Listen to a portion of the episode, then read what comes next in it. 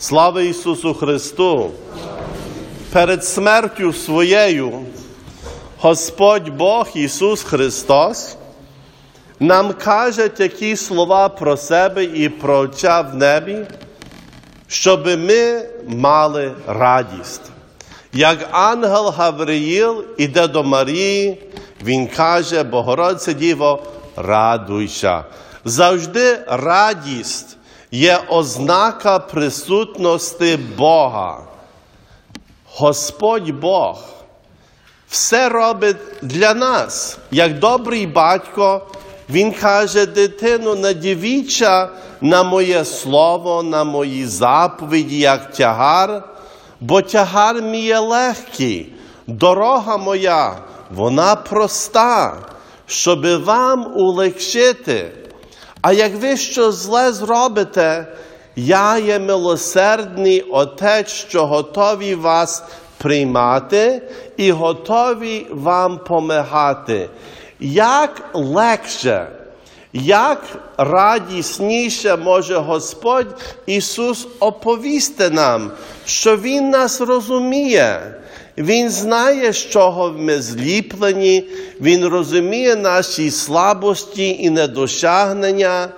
І як добрий батько, хоч дитина сама не вміє говорити часом, не вміє ходити, батько завжди за руку бере свою дитину і веде, щоб їй було легше. Який батько, яка мама? Би сказала, я прийшла на цей світ, щоб тобі було трудніше, щоб утруднювати твої кроки, щоб тобі не була велика радість. Ніхто так не каже. І так Господь Бог, розуміючи нас і люблячи нас, Він що то оповідає, і ми все не розуміємо, але Він при кінці каже, діти. Я це вам кажу, щоб вам була радість і радість повна, і життя тепер, і життя вічне зі мною. То ми тим повинні радіти і, і не боятися, і сказати, Боже, навчи мене мати відвагу перед Тобою.